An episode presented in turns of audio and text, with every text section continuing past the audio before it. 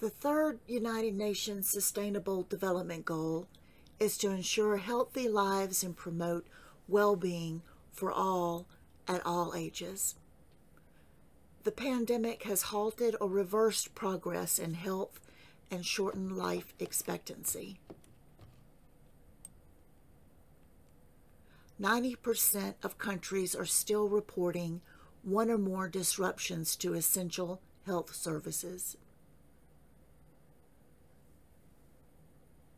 A lack of data hinders the true understanding of the impact of COVID 19. Scaling up investment in universal health coverage is essential.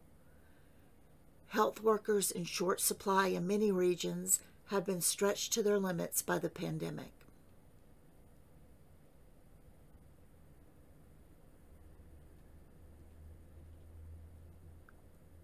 A decade of progress in reproductive health, maternal health, and child health could be stalled or reversed by COVID 19.